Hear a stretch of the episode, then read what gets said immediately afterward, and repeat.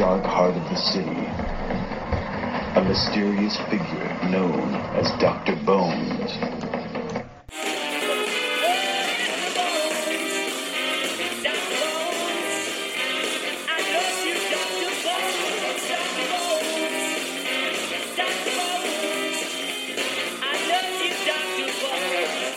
Thanks, 1940s band singer. Here's a nice shiny nickel as a tip. That's about 20 bucks in today's money. Ooh, really? That's I wish right. I had some nickels from back then. I mean, really. Hey, this is the hour of doom. Oh, that's a joke. Those nickels would be worth still five cents. That's true. They would be worth five cents. yes, this is the hour of doom and bloom. That's right, friends and neighbors. Welcome to Doom and Bloom Survival Medicine Podcast, a citadel of civility in an uncivilized world. And the number one show about medical preparedness, mostly because it's the only show in the world about medical preparedness.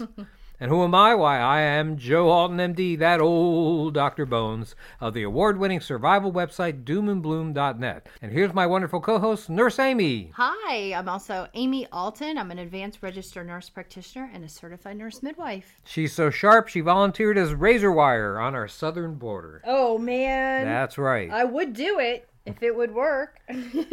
On this show, you're going to get the conventional medical wisdom, the unconventional medical wisdom, plus at no extra charge the poorly thought out thoughts of a man who, at his age, should know better. But hey, whatever it takes to get your family medically prepared in times of trouble, you're going to hear it right here. But first, you got to listen to this. All information and opinions voiced on the Survival Medicine podcast are for entertainment purposes only and do not represent medical advice for anything other than post apocalyptic settings. We strongly urge our audience to seek modern and standard medical care whenever and wherever it is available. Or don't if World War III is just a roadhouse brawl to you, bunky. But answer me this who's going to keep your family safe and healthy when times get tough? When the hospitals are out of commission, the doctors are gone, and someone you care about is sick or injured.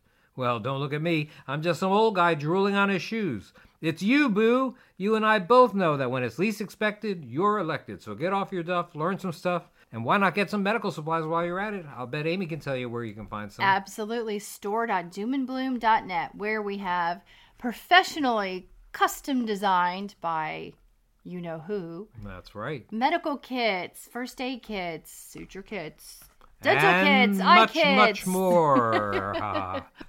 Hey, I want to just mention that the Book Excellence Award winning fourth edition of the Survival Medicine Handbook ranks a whopping 4.8 out of 5 on Amazon, over 3,100 reviews, and still tops on bestseller lists throughout the country. If you haven't checked it out yet, you're going to find the black and white version on Amazon, the color version at store.doomandbloom.net. We even have a color spiral bound version on our website. That's right. Specially made. You know, I wind up getting asked a lot by different people just what is disaster medicine or what is survival medicine and is it any different from modern emergency medicine? Really, what is survival medicine? How does it differ from the kind of care you can get at the local emergency room?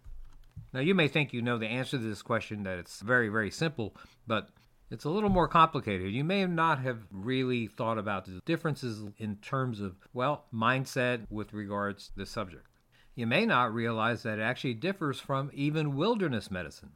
Routine emergency medicine is geared towards dealing with issues and injuries incurred in normal times. This might include a mishap during a wilderness hike or a trip to an underdeveloped country, and in these cases, modern care and facilities exist, but they're just not readily available. So, in standard emergency medicine, the assumption is that the patient is eventually going to make their way to trained doctors in modern hospitals at one point or another. You are a temporary caregiver responsible for stabilization and transport, maybe, but not much more. It doesn't extend to the entire course of care and recovery. Mean, your primary goal is the evacuation of the patient to modern medical facilities, even though those facilities might be miles away from where you happen to be. Once you've transferred your patient to the next highest medical resource, your duty has been discharged. You're free to go on your merry way. This is very different from long term survival medicine. In a true collapse, there's no access to modern medical care. And there's no potential for such access in the foreseeable future. President Harry Truman used to say, the buck stops here. Well, the arrow that says here is pointing to you in this situation. You go from being a temporary first aid provider to being the caregiver at the end of the line. You're now the highest medical resource left, whether you have a medical diploma or not. And this requires a change in your entire mindset when you know there's no help on the way and the patient will live or die based on your actions. And that's the difference between our writings, our books, and things like that, compared to modern first aid books, which basically are very good books, but they do not really tackle the subject like we do. Our book assumes that you're alone with limited supplies and there's no one on the way. You're going to have to deal with whatever the medical problem is pretty much from beginning to end. So, what are some of the most common medical emergencies that you might expect to arise during a you know what hits the fan scenario? First, let's talk about very basic things like dehydration due to lack of drinking water, or due to maybe diarrheal disease from failure to disinfect the drinking water that's around. Of course, poor preparation of food is a big deal. It's thought, you know, that Ebola, the epidemic that occurred in Africa in 2014, was passed to humans from failing to completely cook bushmeat. They were taking these bats, fruit bats, they were cooking them over 55 gallon drums, and they probably weren't cooking them all the way through. So this is something that you medic actually have to enforce good food preparation practices, good good water disinfection practices. This is part of your job description. Then there's illness related to climate, such as hypothermia due to cold exposure or heat stroke due to heat. People are going to be driven from their homes in a lot of situations, and the power grid is going to fail in others. And in many situations, they're going to be out in the cold or out in the severe heat. I mean, down here in South Florida, it gets pretty bad in the summer. A lot of people would be dying of heat stroke if the power fails and there's no air conditioning. Uh, orthopedic injuries from increased exertions that are needed to perform activities of daily survival. You're going to see tons of those. There's going to be sprains and strains and broken bones, all sorts of stuff, and you have to know how to deal with those, not just to get them to the ER, that's important in today's world, but you need to know how to get that broken bone to heal so that person will have function in it and be able to, to be a productive member of your group. Minor infections from lacerations or boils that, if they're untreated, they would possibly have bacteria enter the bloodstream, cause a full body infection. They call that sepsis. Bacteria in the blood is called septicemia. And of course, we have to always know that there's the possibility of trauma from hostile encounters leading to open wounds, bleeding, and, well, much, much worse. And there's not just that, there's all sorts of chronic medical conditions you're going to have to deal with in these types of scenarios. And it really depends on the condition. I would say maybe a type 2 diabetic might not experience a bad outcome due to the dietary restriction and physical exertion that occurs in survival settings. Uh, certainly, if they start off obese and poorly controlled, well, they might actually not get worse, or they might actually improve in some cases out of sheer necessity. A type 1 diabetic patient, however, on insulin, they're going to have little chance long term. We do have talk about what you can do for a period of time to lengthen their lifespan and give them a shot until society restabilizes, we hope. Of course, staying healthy in a survival setting usually involves starting off healthy. If you've got a bum knee now, well, you know, you got to use some modern technology to get it fixed before a disaster happens. If you have bad vision or you're relying on contacts or eyeglasses, well, you might consider a LASIK procedure to get to 2020. I did it many years ago, probably more than 20 years ago, and I managed to go from being really nearsighted to having the eyes of an eagle, a really elderly eagle, of course, but still pretty good vision even today. Of course, many people have chronic issues that require treatment with drugs, and those who are on chronic meds they should be accumulating them so they have a surplus that they can access if emergencies prevent access to medical care. Amy's strategy in this case is usually to find out what your health insurance during normal times allows you to do to get your medicines. So Every health plan has a minimum amount of time that you have to wait before you can refill your prescription. But the good news is that that is usually not 30 days. You might be 25 days, so you can go every 25 days and get your medications refilled.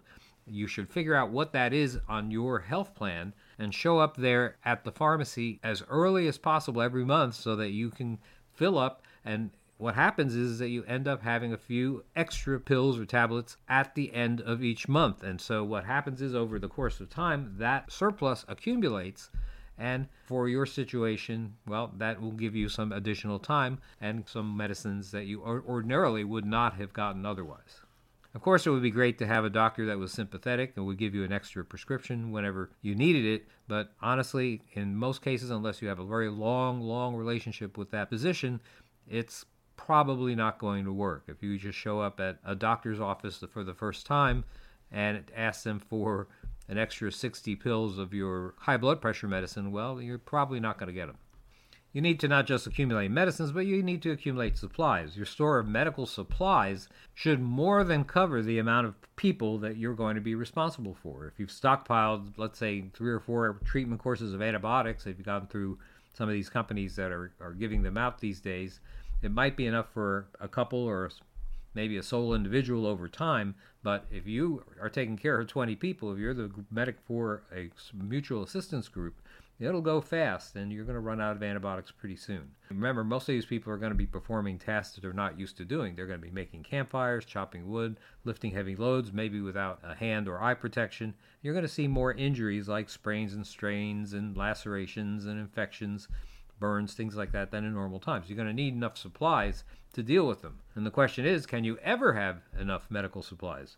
I mean, if you're thrown off the grid for the long haul, these items are pretty much irreplaceable. Nobody's manufacturing them anymore, so it's important to have a stockpile. I see people that order a suture kit from me and they order two stitches, two sutures. The truth of the matter is, is that they should order at least a box of 12. In Amy's store, if you buy 12, you're only paying for 10. So, you know, you need to have enough to deal with multiple episodes where you're going to have to close a wound, perhaps. The important thing to realize is that the family medic is almost certainly going to wind up dealing with more survivors than expected, and most family medics are going to be surprised at this, although they shouldn't be. You need to make allowances for more people than you would normally expect because I guarantee you're not going to turn away every single person that needs help. Mean, parents, siblings, friends, and neighbors are going to show up at your retreat's doorstep, especially if they know that you can help. And the numbers add up very, very, very quickly. This is why there is no excessive amount of medical supplies that you could possibly have. Over time, they're going to be expended. But let's say, for the sake of argument, that you do have more medical supplies than you need. In this unlikely scenario, any excess items are always going to be very highly sought after for barter purposes. You might see recommendations to spend your money on buying physical silver and gold, but you're not going to be able to set a broken bone or wrap a sprained ankle or, or eat precious metals. As things get desperate, they're not going to be precious at all. Food and medical supplies, well, they're going to be much more valuable. Having said that, we think that you should freely offer your medical training and supplies to those people in the community who are in need because when the community identifies you as someone who's willing to help for the sick and injured, has some skill, has supplies, you know what? You're going to become very important to that community and they're going to expend resources to protect you. How about that? This portion of our program is sponsored by the Talking Dogs Podcast. Join Gizmo and Slobbers, two golden retrievers from the future who, thanks to special brain implants, can talk and discuss issues that concern canines of all stripes in today's cat centric world. Left by accident in the T 4000 time machine while their owner was buying space cigarettes, Gizmo and Slobbers spend their day discussing important questions like Who's a good dog? Who wants to go for a walk? And Who's my favorite little buddy? Plus, timely topics like squirrels, evil geniuses, or just evil. Are they worse than ducks? Get your morning wolf on with Gizmo and Slobbers. You'll be glad you did. Available on all super futuristic streaming platforms in the fifth dimension. In a recent video, I discussed what happens when your body is exposed to extreme cold, a condition known as hypothermia. Left untreated, general hypothermia leads to failure of various organ systems and even death. Besides general hypothermia, however, there are other cold related injuries, such as frostbite and immersion foot. What causes frostbite? The body responds to cold temperatures by narrowing the blood vessels, something called vasoconstriction. Blood flow to the extremities decreases to preserve flow to the vital internal organs. And as the blood is redirected away, these parts of the body get colder and ice crystals can form and destroy tissue. Frostbite usually occurs in the extremities, but sometimes affects areas like the ears and the nose. It occurs in stages that cause more and more damage as time goes on. The first stage is frostnip. In frostnip, the skin turns red and cold, and the victim experiences pain, numbness, and a pins and needles sensation. Then there's superficial frostbite or second stage frostbite. This causes the skin to lose color, going from red to white to maybe even blue. At this point, tissues are freezing and swelling may be noted. The texture of the skin changes also, becoming stiff and waxy. Although frozen, the victim may feel the sensation of heat, actually feels hot in the affected area. Now, what if it's even worse? In deep frostbite, also known as third degree frostbite, both superficial and deep tissues are affected. The skin appears blue and splotchy, and circulation is blocked by clotting blood. Even after rewarming, many will develop dark blood filled blisters within the first 24 to 48 hours. Loss of sensation, malfunction of nearby muscles, these are common consequences. Although rewarming is appropriate, it may not succeed. Blue skin may turn black, a condition known as gangrene. Gangrene is the death of tissue resulting from loss of circulation. Once this happens, amputation may be required to remove non viable parts before infection sets in. Now, a related condition to frostbite is immersion foot, formerly known as trench foot. This condition was seen commonly in soldiers who spent long periods of time in cold and waterlogged trenches during World War I. Immersion foot doesn't freeze tissue solid, but causes damage to nerves and small blood vessels due to prolonged time in water 60 degrees or lower in temperature. Immersion is a non freezing injury that appears like frostbite, but may have a swollen, wet appearance compared to it. Rewarming a frostbite injury can be painful. Matter of fact, can be very, very painful, but it should begin as soon as possible in survival settings to avoid further trauma and improve the chances for full recovery. Most use warm water soaks no more than 104 degrees Fahrenheit or 39 degrees Celsius on the extremity for 30 minutes or maybe until the skin returns to more of a red color. The water can't be so hot that it's uncomfortable when you place your own hand in it. It should remain warm, however, so replace cooling water as needed. Note that the practice of using warm soaks to treat frostbite is different from that of general hypothermia, which is best treated with warm dry compresses to the groin, neck, and armpits. In superficial frostbite, clear blisters may form in the damaged area as the patient recovers. In deep frostbite, though likely be filled with blood, the skin is going to appear bruised, blue, or otherwise discolored. Expect these areas to turn into thick, dark scabs. Now, some of this tissue may be non viable and have to be removed. This process is called debridement, and that's something we'll talk about in future installments. Patients often complain of burning or stinging, which can be treated with ibuprofen at standard dosages up to, let's say, 600 to 800 milligrams three to four times daily. Now, this may or may not help the pain much, but will decrease the, the constriction of blood vessels and decrease further tissue damage. If you can help it, don't use the frozen extremity for walking, climbing, or any other activities during that time.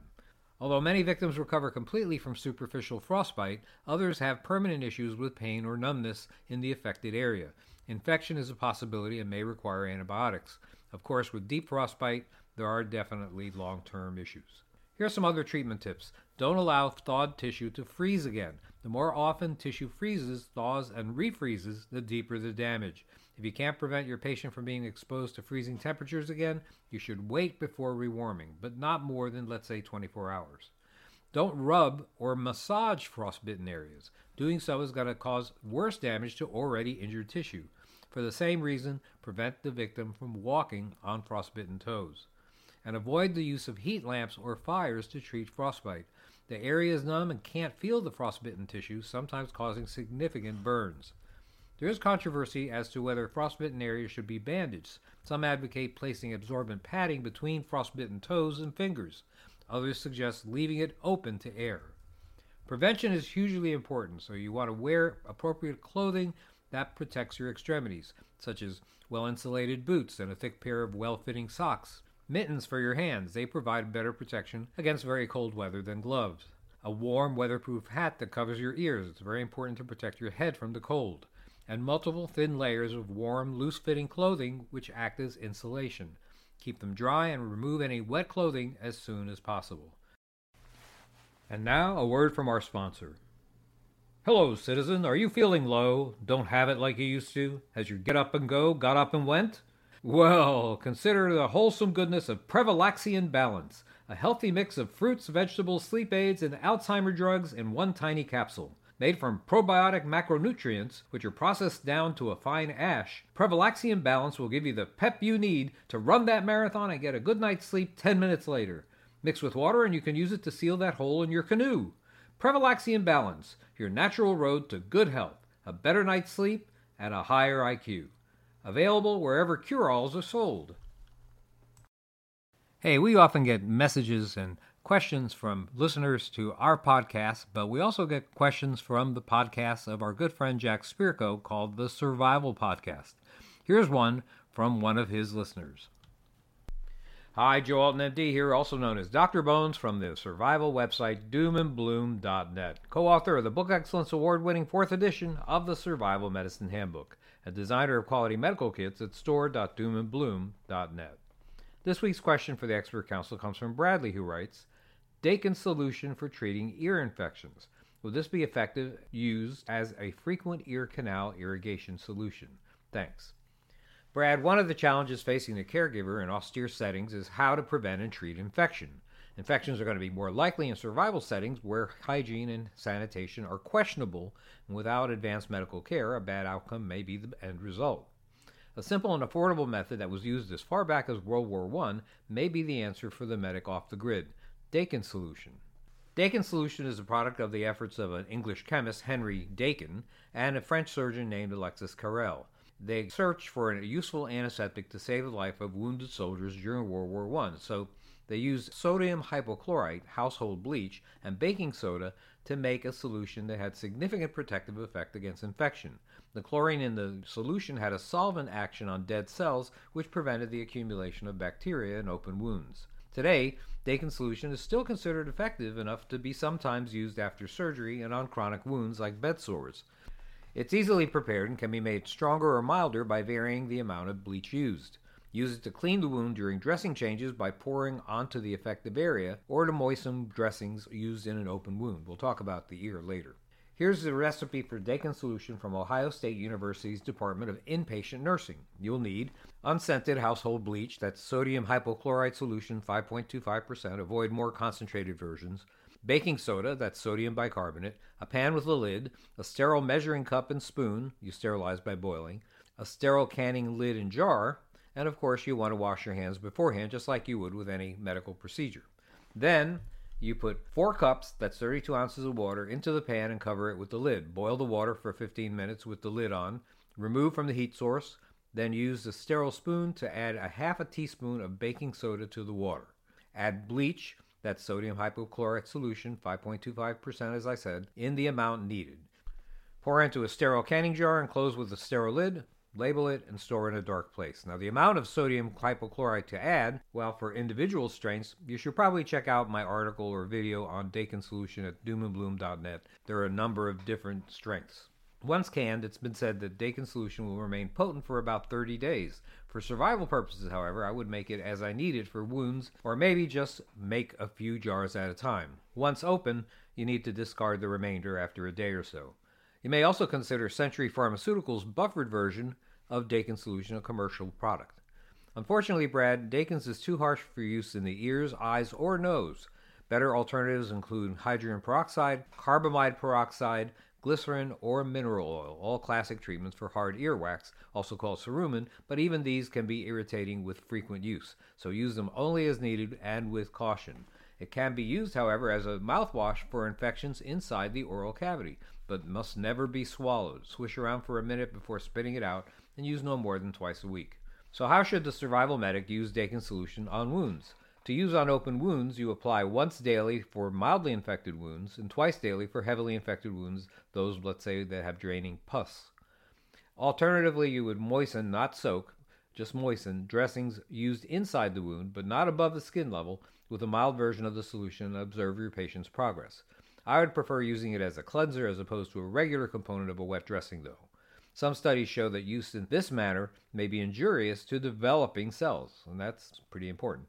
Having said that, if you're dealing with a current severe infection as opposed to preventing one, it may be reasonable to incorporate Dakins into the dressing.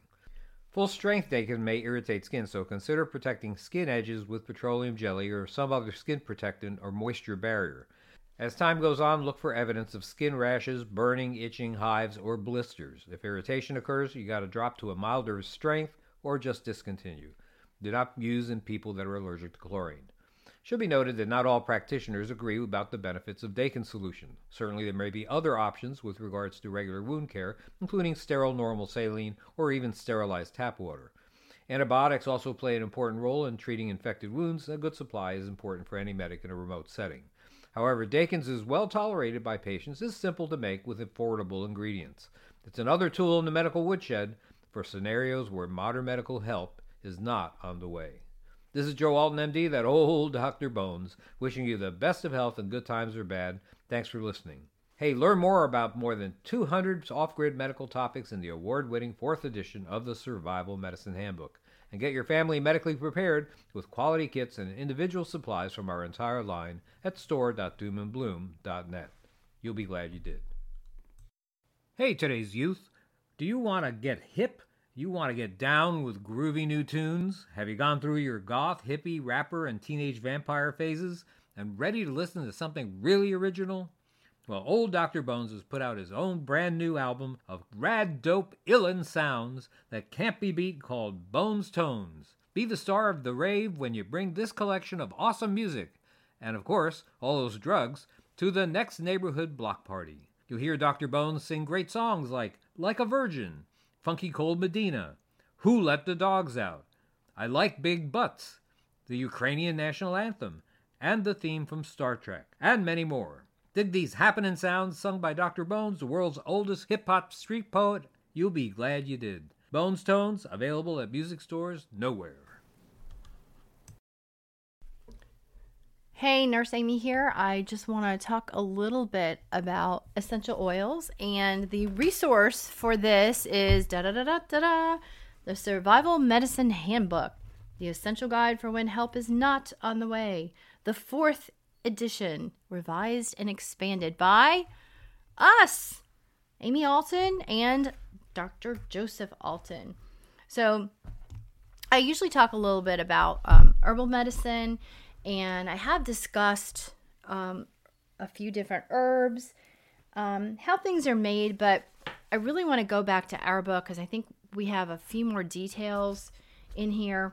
So I'm just going to generally talk about essential oils and see if I can get to ways to extract them today. But if not, I'm going to carry this on and continue to talk about uh, things from our book um, and uh, share those with you guys in case you do not have the book or if you just want a little bit on audio. So today is page 62 essential oils. So, despite receiving education in conventional medicine, we are committed to the importance of integrating natural and and alternative medicine. And anyone who does have our book understands that throughout the book, when we can, where we can, at least insert some little bit of information about natural medicine, we do. We actually do that because we want people to open their minds up that eh, we had herbal medicine before we had any of this quote modern conventional medicine. And some of it might be hooey, but if things were used for a long time and they were written in books and they were used repeatedly, they probably had some kind of effect. So you know, we have to give some credence to things that were used for a very long time. And there are are things that we know that are very effective and they've actually created, you know, modern versions of those, including things like aspirin, uh, which we know are effective for pain. So, you know, let's just open our minds up and, and you could try things. It doesn't mean you have to completely replace medicine that's prescription or found in a store. But maybe if you have a cold, you try some steam inhalation instead of taking the um, medicine that breaks up the mucus.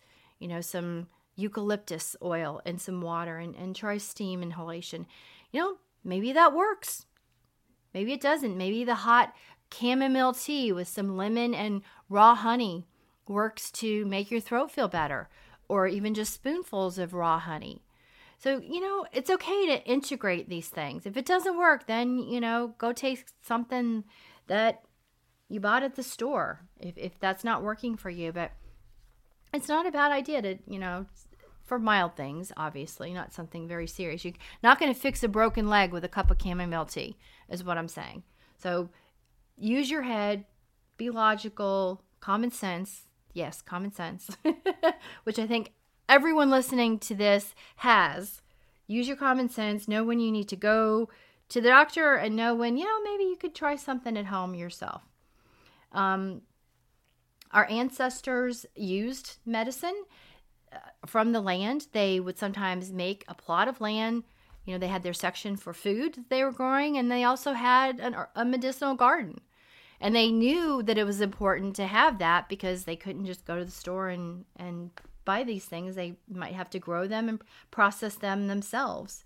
Many popular alternative remedies use substances used known as essential oils.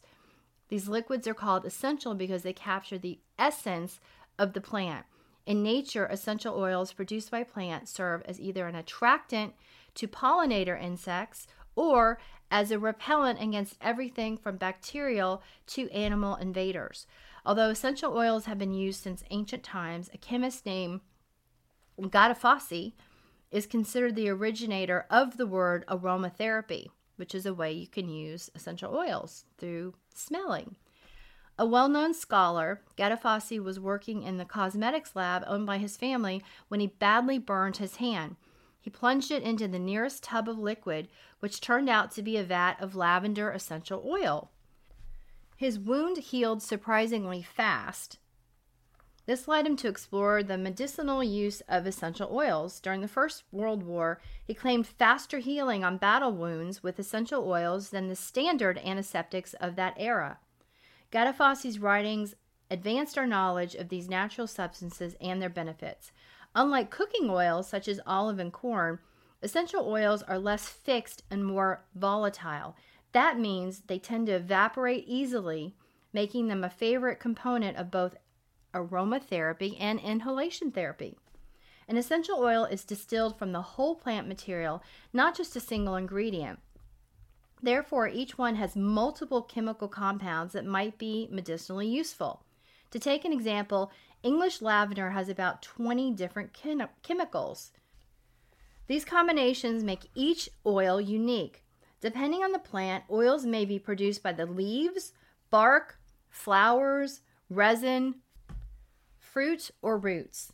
For example, lemon oil comes from the peel, lavender oil from flowers, and cinnamon oil from bark. You might not realize it, but you've been using essential oils all of your life in soaps, furniture polishes, perfumes, and ointments.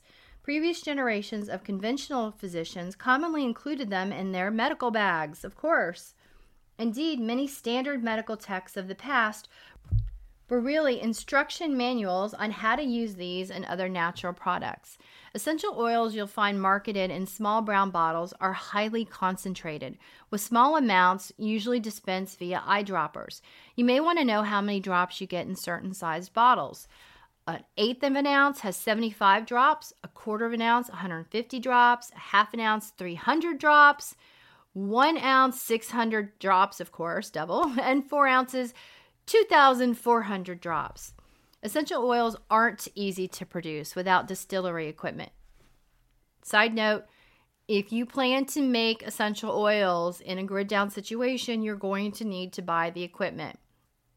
They are not cheap, especially if you do copper. Look that up. Get the equipment if you want. If you don't have it, it's not going to be easy to uh, get these essential oils from plant materials. Some plant materials produce a great deal of oil and others very little. You would need five pounds of peppermint leaves, for example, to make one ounce of an essential oil. An entire acre of lavender would produce only two gallons. 10,000 roses are required to fill a single 5 ml ro- bottle of rose oil. A lot of roses, wow.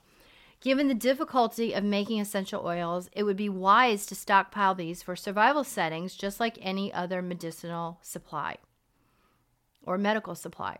The strength or quality of each bottle of oil is dependent on multiple factors, including the number of sunshine hours, soil, conditions, month of harvest, subspecies of plant, rainfall, and even the time of day plant parts are gathered. This is akin to the conditions that determine the quality of a particular vintage of wine. It also explains the significance the significant variance you'll see in the quality and strength of different brands or even the same one from year to year. Although there are many reputable essential oil manufacturers, use care in selecting a source. Side note, I just want you to know that I really love Mountain Rose Herbs. Love them. Small company, family owned, small batch makers. They do not dilute or pollute their oils. I have met these people. They are die hard essential oil makers. Their herbs are organic, organic, organic. Uh, they actually have really cool spices too if you guys like to cook. I have a lot of their spices. From a regulatory standpoint, there is a USDA program called the National Organic Program, NOP. It has oversight responsibilities for organic standards and the accreditation of organic certifying agents. The NOP also has the authority to take appropriate legal action to protect the integrity of the USDA organic standards from farm to farm, farm to market, and around the world. That source is from the USDA.gov. However, be aware of quote certified therapeutic or quote unquote certified pure claims. There is no government body that certifies essential oils as therapeutic or pure. Those people who are saying they have certified therapeutic or certified pure, most likely, and you can check that out yourself, have made that certifying company themselves and they own it. So if you research deeply enough, you'll find out the company that's certifying their oils is actually owned by them. Take that to the bank. uh, I think we're going to go through real quickly ways to ex- extract essential oils. The manufacture of essential oils is known as extraction. It can be achieved by various methods. By the way, we're now on page 63.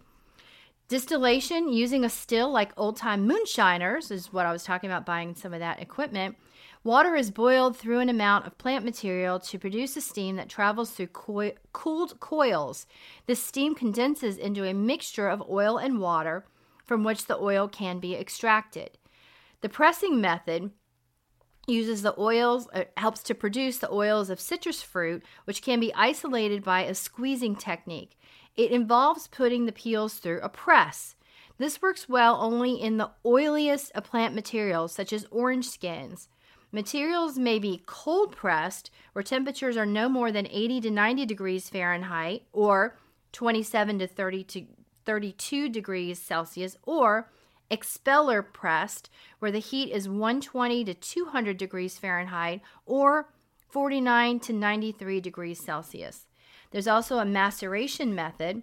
A fixed oil, sometimes called a carrier oil or base or lard, may be combined with the plant part and exposed to the sun over time, causing the fixed oil to become infused with the plant's essence. Sometimes a heat source is used to speed the process along. The plant material may be filtered out and replaced several times during the process to manufacture a stronger oil. This is the method by which you obtain products such as garlic infused olive oil. A similar process using flowers is referred to as enfleurage. The solvent method uses alcohol and other solvents on some plant parts, usually flowers, to, re- to release the essential oil in a multi step process. Supercritical fluid extraction is another way to extract Supercritical fluids like liquid CO2, more commonly known as dry ice in solid form, or carbon dioxide as an atmospheric gas, are substances that, at certain temperatures and pressures, are used in the process that produces decaffeinated beverages, but can also be used to make some essential oils. As each essential oil has different chemical compounds, it stands to reason that the medicinal benefits are also different. An entire alternative medical discipline has developed to determine the appropriate oil for a particular medical condition. So, next time we'll talk about um, using them and distillation rates and maybe get into some more essential oils. Thank you guys for listening. This is Nurse Amy. I really appreciate it. Survival Medicine Podcast. Don't miss it. Well, that's all the time that we have for today. You've been listening to the Survival Medicine Podcast. For Amy Alton, I'm Joe Alton, that old Dr. Bones, wishing you the best of health and good times or bad. Thanks for listening.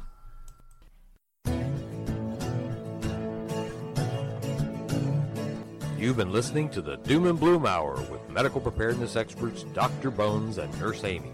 Check out our website at www.doomandbloom.net for hundreds of informative articles about survival medicine, gardening, natural remedies, medical supplies, and lots of other good stuff.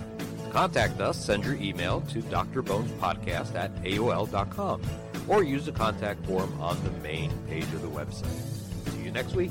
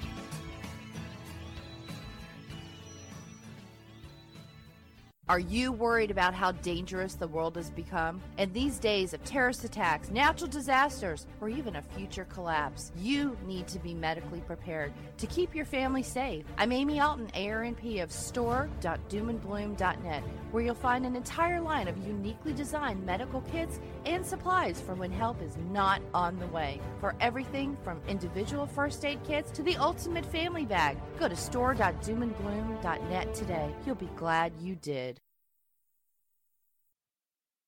Hello, it is Ryan, and we could all use an extra bright spot in our day, couldn't we? Just to make up for things like sitting in traffic, doing the dishes, counting your steps, you know, all the mundane stuff. That is why I'm such a big fan of Chumba Casino. Chumba Casino has all your favorite social casino style games that you can play for free anytime, anywhere with daily bonuses. That should brighten your day a little. Actually, a lot. So sign up now at chumbacasino.com. That's chumbacasino.com. No purchase necessary. VGW. Void were prohibited by law. See terms and conditions. 18 plus.